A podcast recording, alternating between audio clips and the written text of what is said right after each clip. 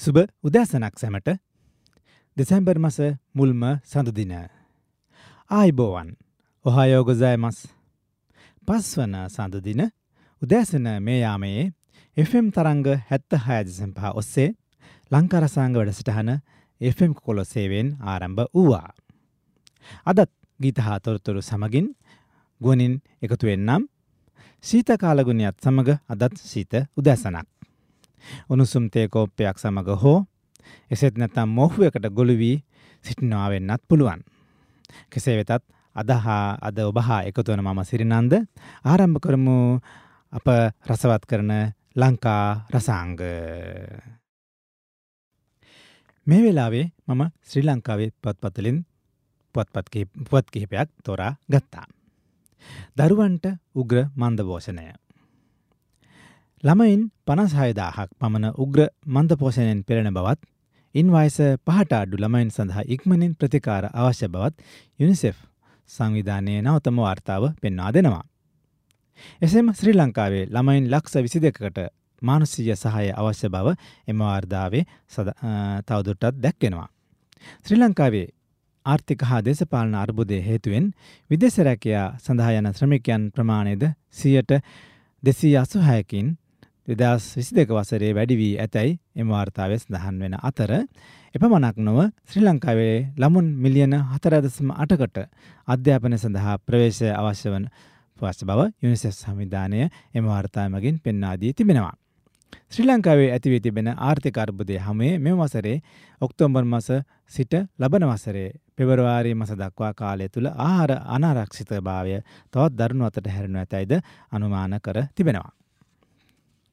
මීලාට හැඳුනුම් පතටත් දඩ මුදලක්. පුද්ගල පුද්ගලයෙන් ලියාපංචි කිරීම දෙපාර්තමේන්තුව ජාතික හැඳුනුම්පත් නිකුත් කිරීමේදී දඩ මුදලක් අය කිරීමට තීරණය කර ඇත. ඒ අනුව පුද්ගලයන් ලියාපැංචි කිරීමේ දෙපාර්තමේන්තුවේ ප්‍රමාද දෝෂයක් නොමැතුව පළමු හැඳුනුපත් නැතිවූ අවස්ථාවලදී ඒ බව නොදන්වා යළි හැඳුන්පත් ලබා ගැනීමට ඉල්ලුම්පත් කිරීම ඇත්නම් එම ඉල්ලුම්කරුගෙන් රුපියල් දෙදස් පන්සියක දඩමුඩලක් අයකිරීමට තීරණය කර තිබෙනවා. දෙපාර්තමේන්තය ප්‍රධාන ප්‍රමාදදෝසයක් හේතුවෙන් පළමු ඉල්ලුම්පත ජාතික හැඳුනුපත ඉදිරිපත් කිරීම ප්‍රමාදවම හේතුවෙන් දෙවනවරට නැවතත් ඉල්ලුම් පතක් ඉදිරිපත් කර ඇත්නම් ඉල්ලුම්කරුවන් සඳහා රුපියල් දෙසිය පණහක දඩමුදලක් නිකුත් කරන බව පුද්ගලයන් ලියාපදිංචි කිරීමේ කොමසාරිස් ජෙනරාල් පීබී ගුණතිලක මහතා නිකුත් කළ චක්ලේකයේ සඳහන් වෙනවා. මීලාට ප්‍රමිතියෙන් තොර වල්නාසක සොයා වැටලීම්. තත්ත්වයෙන් බාල කෘමිනාසක හා වල්නාසක බෙදාහරන අලවෙල් සැල් පරීක්ෂා කිරීමට වැඩපිළිවෙලක් ආරම්භ කිරීමට කෘෂිකර්මාමාත්‍යන්සේ පියවරගෙන ඇත. ප්‍රධාන පෙළේ පලිබෝධනාසක සමාගම්වල නියෝතිතින් පෙන්නාදුන් ප්‍රධාන කාරණය වූයේ රටපුරා කිසියම් පිරිසක් තත්ත්වයෙන් බාල කුමිනාසක හා වල්නාසක ඉහළ මිලගණන් යටතේ අලව කිරීමෙන් කොයි ජනතාවගේ මුදල් ගසාකන බවයි.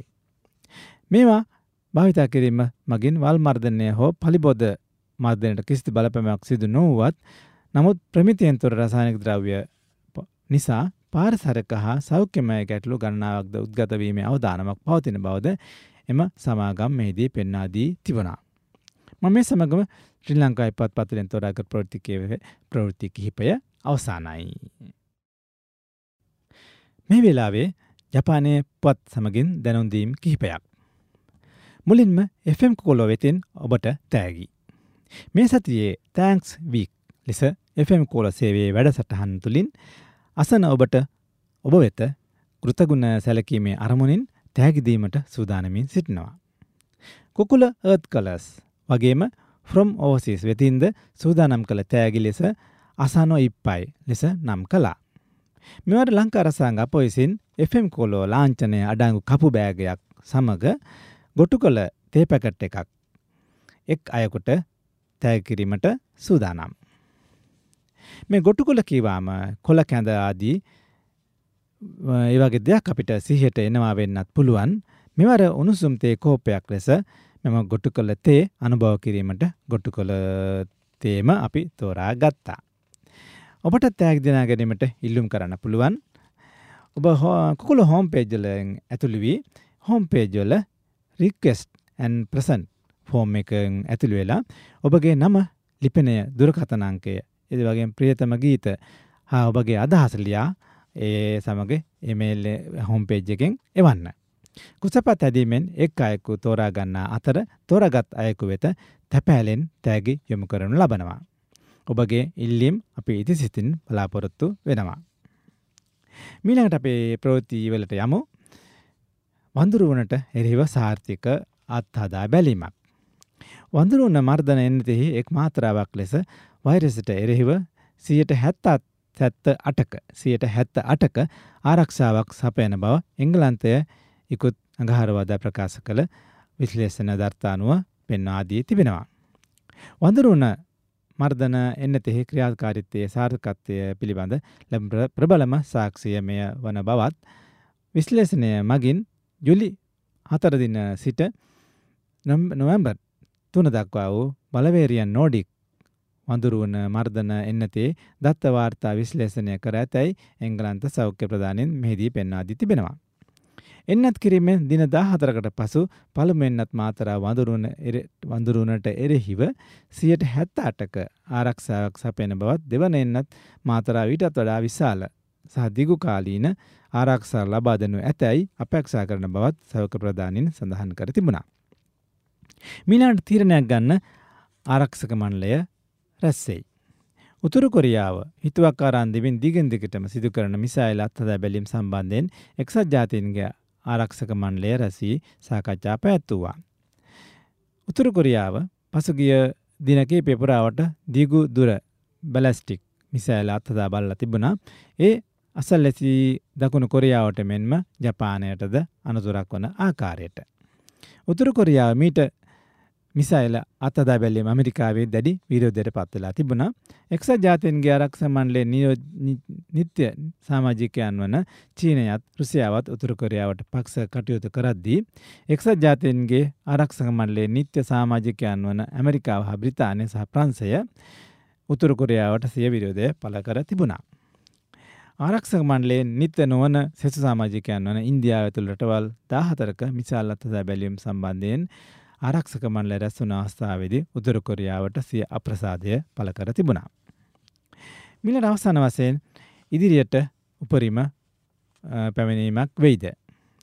කොරුණා වෛරසය පැතිරීම පිළිබඳව අදහස් දක්වන සෞඛ්‍ය කම්කරු හා සුභසාධන අමාත්‍යංශයේ විශේෂඥ වාර්තාවක් අනුව දැනට ජපන රටපුරා කොරුණා ආසාධිතයන්ගේ පැතිරීම වේගවත් අඩුවීමත් තිබුණත් ඉදිරියට නැවතත් උච්චතම අවස්ථාවක් පැමිණිය හැකි බව අනතුරංගවා සිටිනවා.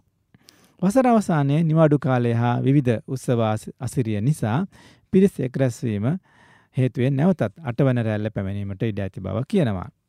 ඒ නිසා දැනට තිබෙන තත්ත්ව ඉදිරියටත් එසේම පවතී යයි සැලකිය නොහැකි වුවත් එසේ මාර්ථය කටයුතු සාමාන්‍ය බව පැවැත්වෙන යාම නිසා කොරෝනා රෝගින් පැතිර යාම වගේම ඊට සමාන්තරව ඉන්ෆ්ලුවෙන්සා රෝගයේද පැතිර යාමට ඉඩ තිබෙනවා.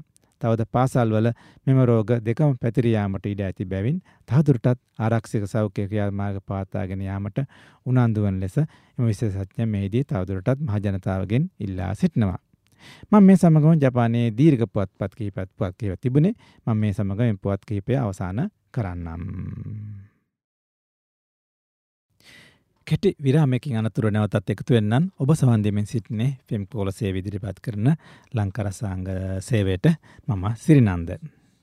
මේ අවස්ථාවේ හදිසි අනතුරු වලකින එදිනෙදා සරල පුරුදු යන ලිපිය කොටසත් තෝරා ගත්තා. අපි හිතාමතා නොකරන අපි අවධානයෙන් ගිලිහෙන පොඩි දේවලින් පවා බොහෝ විට අනතුරු සිදු වෙනවා. විශේෂයෙන් කාන්තාවන් අතර පවා අනතුරු සිදුවීමේ වර්ධනයක් දක්නට ලැබෙනවා. එම අනතුරුවලින් සමහරක් අපේ ඇඳුම් පැළඳුම් හේතුවෙන් සිදුවන ඒවා කියන්නත් පුළුවන්. අපි ගමනකට බිමනකට ලස්සන ඇඳුම් තෝරා ගත්තද ඒ දේවලින් තමන්ට අනතුරුවීමට ඇති ඉඩකඩ සේම තවත් පුද්ගලයකු අපහස්ථාවට ලක් කිරීමට ඇති ඉඩකඩ ඉඩ ප්‍රස්ථාව ගැන මින් පෙර සිතුවාද. එබැවින් මින් පසුවත් අපි අත්තරදීම් වලින් මිදී හදිසි අනතුරුණු සිදු නොවීමට ඉඩ නොතබමු. ඒවගේම අද යුවතිය බොහෝ දෙනෙක් පහේ දිග ගවුම් විලාසිතා ප්‍රිය කරනවා. එමෙම සාරිවලින් සැරසීමට ඉතා කැමතියි. දිගුසාය විලාසිතා අදටත් ජනප්‍රියයි. මෙම කුමන හෝ ඇඳුම ඔබ තෝරා ගත්තද ඔබ බසයකට හෝ දුම්රියකට වැනි පොදු ප්‍රවාහනට ගමන් කරනව නම් පඩිපෙළක යන ගමන් කරන අයෙකු නම් ඒ තැනට ඔබින ආරක්ෂිත ප්‍රක්‍රමේදය මගින් අනුගමක අනුගමනය කළ යුතු වෙනවා.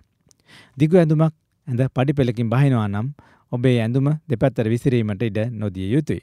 මන්ද පිටිපසින් එන්න පුද්ගලයා මෑඳුම පෑගුණොත් ඔබ ඇද වැඩීමට ඉඩ තිබෙනවා. ඔබ පඩිපෙළක නගිද්දී වුවද ඇඳුම විසිරීමට ඉඩ නොදිය යුතුවේ. ඔබගේම පෑගීම ඒවගේ පෑගී අනතුරු සිදුවෙන්නත් පුළුවන්.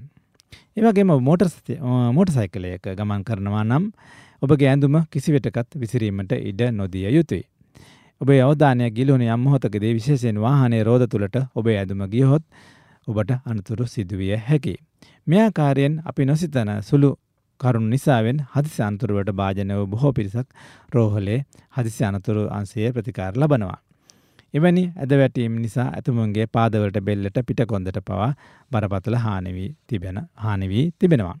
එනිසා ඇඳුම් පැළදුම් ඔබ ලස්සන කරන්නා සේම මෙසේ සුළු අත්තු පසු සුළු අත පසුවීම් නිසා ඔබට අනතුරකට හෙලීමට ඇති ඉඩකටද වැඩි බව මතක තබා ගන්න. ඒ තැනට ගැලපෙන ලස්සන ඇඳුම් මෙන්ම ගමන් බිනවලදී පොදු ස්ථානවලදී හෝ ආරක්ෂිත ක්‍රමවේදත් අනුගමනය කරන ගමන් ඔබත් අන්න ඇයට දක්වන සැලකිල්ල ඔබ කෙරෙහිත් දක්කන්න උනන්දු වෙන්න.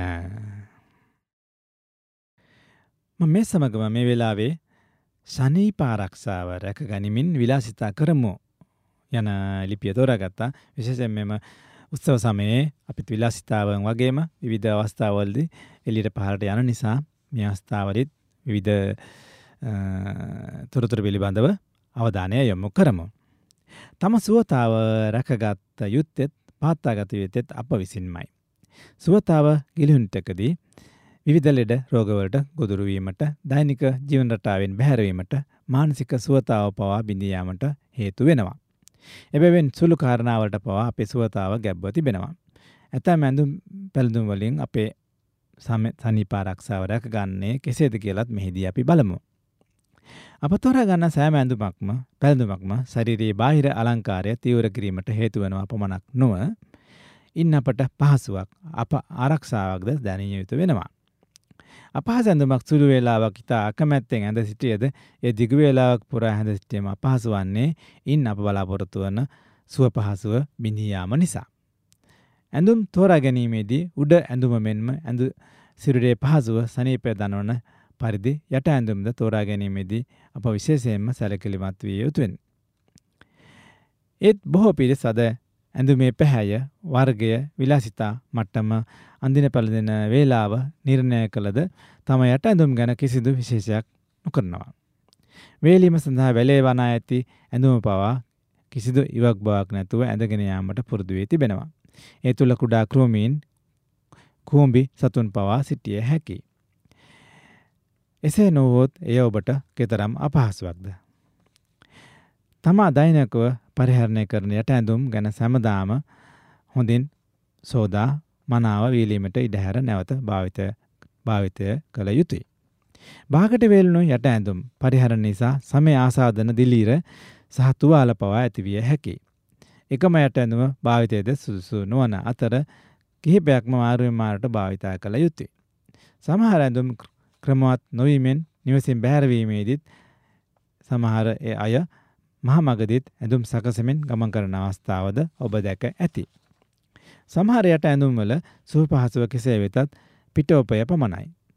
ඇතම් යට ඇඳුම් නිසා කකුල් කැපීම වැනි ප්‍රශ්නත් ඇති වෙනවා. එවන් ඇඳුම් හැඳ පැළඳීමෙන් ගමනේ වාසිය පවා අහිමීයක හැකි. එවැනි පුද්ගලයන්ට සිරුරට හිරනොවන රුචිකත්වය මත ඇඳුම් තෝරාගත හැකි. කොපමන හොඳට වෙළඳ සන්නාම යටතේ ඇඳුම් පැළඳුම් තිබුණද අපගේ තමන්ගේ අපේක්ෂාව ඉනිට නොවේ නම් එම අවස්ථාව කිසිදම එම බාණ්ඩ මිලිදී නොගැනීම සුදුසුයි. සමස්ත ලෙස ඇඳුම් පැළදුම් මගින් සමාජයේ කැපී පෙනෙනෙකු ලෙස ඔබ කෙතරම් ඉහලට උසවා තැබුවද එමගින් ඔබේ ආපේක්ෂිත ආරක්ෂාව සනීපාරක්ෂාව සාරිටික සුවය සූපහසු නොලැබේ නම් ඔබේ එම තෝරා ගැනීම කිසිවිටතක් නිවැරදි කියලා කියන්න අමාරුයි. මම මේ අවස්ථාවේ අතෝරාගත් සනීප ආරක්ෂාව රැක ගනිමින් විලාසිතා කරමු යන තේමාව යටතේ ගෙනා මේ ලිපිය මෙයින් අවසానයි. සුපුරුදු තේමාවාදනයක් සමගින් අදත් වැඩසටහන අවසානයට ආවා. ශීත දිනත් තවතවත් ඉදිරියට පැවතෙනවා. ලෙඩ රෝගවලින් මිදී නිරෝගීවත් දිවියක් ගත කිරීමට උත්සාහ ගනිමු. වසර අවසාන මාසය අවට පරිසරය විවිධ සැරසිලි සමග උත්සව ශ්‍රීයක් ගෙනගෙන තිබෙනවා.